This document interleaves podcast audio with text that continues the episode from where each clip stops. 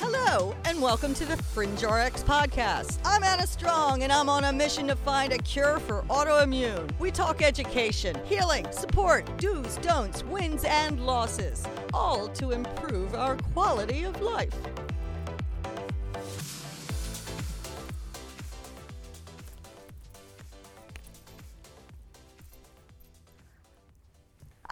It's a remote series. I am so glad to be here. Oh, jeez.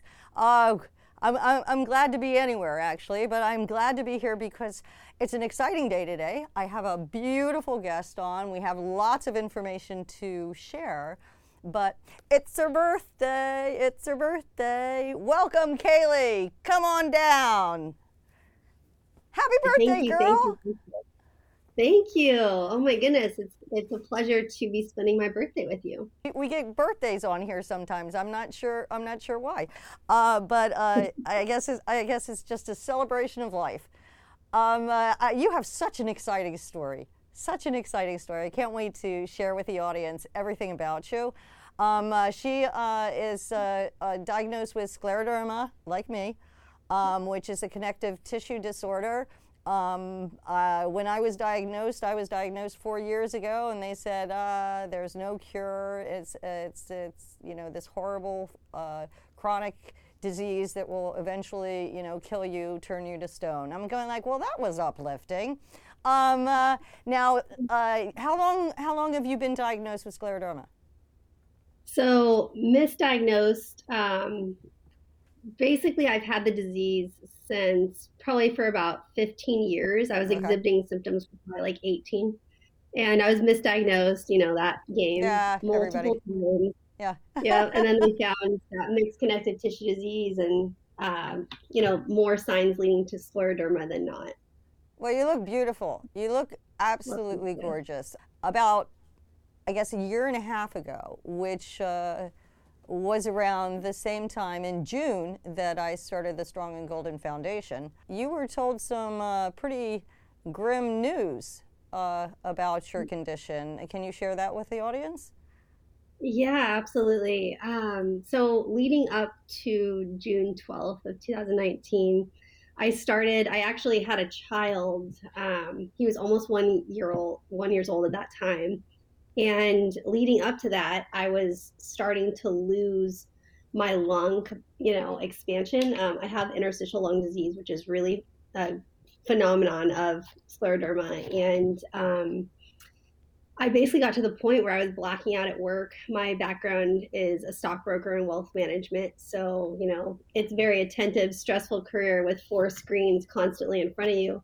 But I was finding where I, I literally had to get up and um, I was blacking out because I didn't have oxygen. Uh, so yeah, I ended up going to the doctor, my rheumatologist, and begging for her to give me another CT scan because they had taken one probably about nine months prior. And she just said, No, I don't think you need it. And I said, Something's just not right. So I ended up getting a CT scan on my lungs, uh, and I didn't hear back from her. And then I had to call and follow up on my own CT scan and she reviewed it and asked me to come in. Um, it was an emergency, and I needed to come in and talk with her. And so I got the news that I have a formal prognosis of six months to live. So that was some daunting, you know, news, especially after having a child, which, as you know, that's kind of the odds are already against you having a mixed connective tissue disease that's affecting your internal organs, and you know, to have a baby how, um, how really old was rare. the baby? How old was the baby when they told he, you this? At that point, he was one one years old. Oh my god. Yeah, and we had just relocated. My husband, uh, he he was a Navy SEAL for ten years on the East Coast, so we relocated to California to kind of start our life. And uh, getting that news, and then having to start putting all my documents and my affairs in order to Jesus. leave. Yeah. Oh my God. um, uh, so so what was your reaction? Were you angry? Were you like petrified? Um, uh, you know, a lot of times when uh, doctors don't realize when they give somebody a, a, number like a like a you have six months to live or you have three months to live, it gets embedded into the patient's psyche and uh, they program themselves and they die like to the day because they don't. Yeah. They, they, they, they don't fight back. You, you went in another direction what happened? Yes, exactly. So initially, I was extremely shocked, and I didn't even tell my husband. I honestly, I didn't. I was. I think that was like my way of coping. You know, kind of like what the hell just happened. And I remember getting back in my car and I started crying. But at that moment, I remember walking out of the doors of the doctor's office, and I just said, "No, like that's not going to happen." And I'm gonna figure this out. And I, I just, I'm gonna go to Mexico. Like I don't, I didn't even know why those like that that exact thought came to mind but um, it was that divine intervention and i just said no i'm going to mexico so i went in my car i cried and then uh, i ended up going home and it took me a few days to tell my husband what had happened like the actual truth of the appointment and so you kept you re- kept the diagnosis to yourself and you didn't share it with your husband because you thought he was going to get upset, obviously, right? Yeah. So yeah. like the so you're protecting. So he already knew exactly, and he already knew kind of you know what I was dealing with, and we knew something was wrong. And um, she wanted me to immediately go on chemo, and so I had told him that. And I was just like, I'm not doing chemo. So he's like, okay, let's look up Mexico facilities. So that's what we did. And then when I told him the truth, he was like, we need to get you to Mexico. So we ended up uh, finding a facility in Mexico, the Immunity Therapy Center, and we talked to Dr. Bautista, which is the owner. And when we actually went down to Mexico, and he had an interview, and he reviewed my stuff and just said, "Kaylee, if you don't if you don't start getting your body back to its natural state, you know, detox and cleaning the body, um, you're gonna die. Like there, there's no getting better. You will only get worse at this point."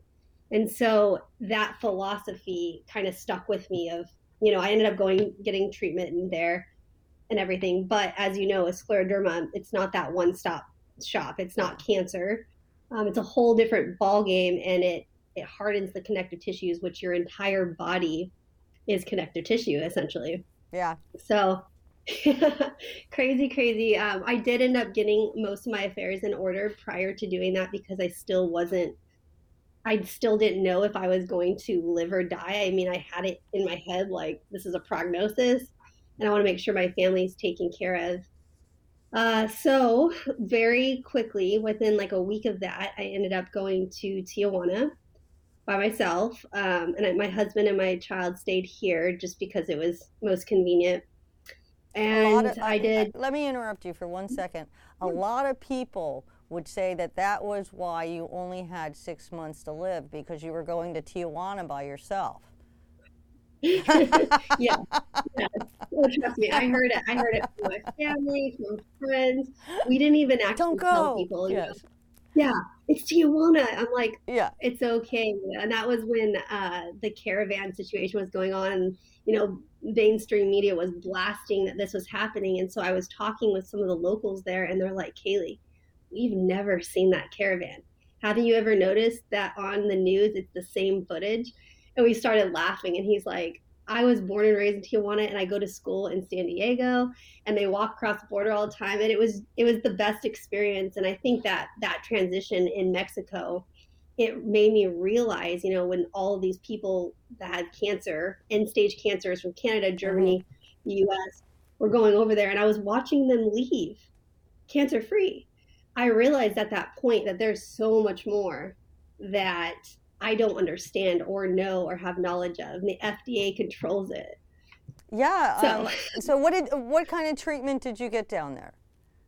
So, um, so the treatment was basically six days a week, sixty hours a day. We got one day off, and it consisted of a lot of hyperthermia, which it's not hypo, it's hyper, which is heat um, a lot of huh. heat therapies. Um, they did a lot of things because it was predominantly a cancer treatment center, but they accepted me because I was one of those uh, rare autoimmune conditions that uh, they had actually dealt with before.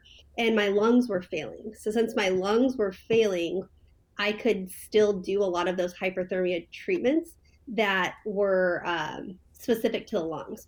So, for instance, they have these like little lamp things that I want to say act like a microwave, in lack of a better term, but essentially it heats from the inside out. Um, they did the Rife machines. They did stem cell transplant, but with your own stem cells, taking okay. them from your sternum. Uh, they did more type of like you know sauna therapies. Um, they did this thing where they would take your blood out, oxygenate it, and put it back in you. They would uh, they had like a UV light that would kill anything, and then they did stem cell transplants with your. So they would take your blood every Tuesday. They would separate the mother cells, and then um, they would inject the mother cells back into you through an IV. So they did lots of IV therapies with like curcumin, turmeric, baking soda, um, B17, which is a natural chemotherapy um yeah i'm trying to think it, was a while ago to remember but they still do all of that and it's a plant-based diet um, it was great but like i said when i came back from mexico it wasn't it didn't cure me it's like i, I quickly started declining so okay that that to me is like almost the rest is history and then um, i ended up finding anthony williams information so his medical medium tell tell everybody what the the um the book is again and, and who the author is. Yes, yes. It's so it's Liver Rescue by Anthony mm-hmm. Williams. Aka the medical medium, um, or Cleanse to Heal. Those are both good. He has a whole line of books. I- I, I um I googled him after after we spoke, and yeah, he's uh he's he's got quite a number of them, but it's all about you know uh, detox and and and basically uh, uh, re booting your system and uh, mm-hmm. that's what it's about you know uh, your system is is gone off off keel it's gone awry and you have to you know retrain it um, get all the bad stuff out and put some good stuff in and and and how old is your baby now so he will be three in april so see talk about talk about uh, uh, telling them how wrong they are right uh, oh absolutely yeah. Well, uh, now you have your husband, of course. That's your support system. Do you have other family around you also? Or, um, no, so you we, moved we, from you moved from all the way. Uh, he was in the military, and then you moved to California. Do you have anybody out, else out here? Yeah. So my family is in Colorado, his in Wisconsin, and South Carolina. So we're kind of all over the place. But um, I've kind of built this support system because it is very important that community aspect. Yeah. Uh, and honestly, through my online presence, um, after sharing my story, you know, I, like it was crazy. When I started, I transitioned to an all plant based diet.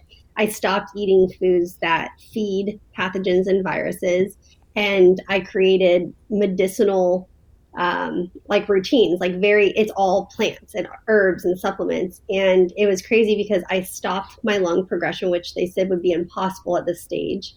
Um, Never say I'm impossible. On, Never say yeah, impossible. Exactly. Uh, keep it's going. Crazy.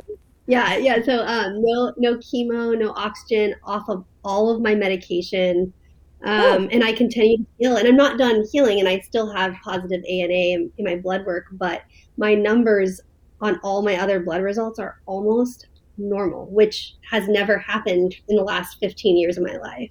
So I'm a firm believer, you know, healing is not linear, and I'm not I, am not an advocate for there's a one stop shop, but um, there is hope for people that have these incurable diseases. Like you were not born with it. Why did you get it? There's a reason for that. Your body is not in its natural state. Congratulations. you said you have a, a certain regimens uh, or maybe uh, uh, advice to give people. Um, how can they mm-hmm. get in touch with you? Um, Instagram is my social media platform. So my uh, IG handle is holistic. So it's H O L I S T I C I underscore K L E E. Holistically. oh, okay. that works out well. Um, uh, yeah. uh, you were uh, an inspiration to to anybody, and and I, I, I usually ask people what, what, what they can tell uh, the audience to inspire them. But I'm going to take this over for you. I'm going to go like, don't don't listen when people tell you there's no cure. Don't listen to people when they say there's no hope. There's always hope. Nothing is impossible. Now you take it over, Kaylee. What do you have to say? just don't give up. Keep your hope. Reach for your higher power. Be the one percent. I always say that. Be the one percent of the world. I like that. Unconventional. well, thank you for taking your time to be with us today. Um, since you're so close, when all this, you know, stupid COVID is over, come on down to the studio. We'll have you back. You're amazing. Absolutely. Thank you, Anna. Thank you. Thank you. And thank you for joining us today. Please like, share, subscribe, spread awareness, spread hope, spread love. Join our Patreon community and tune in next week. Stay strong and golden.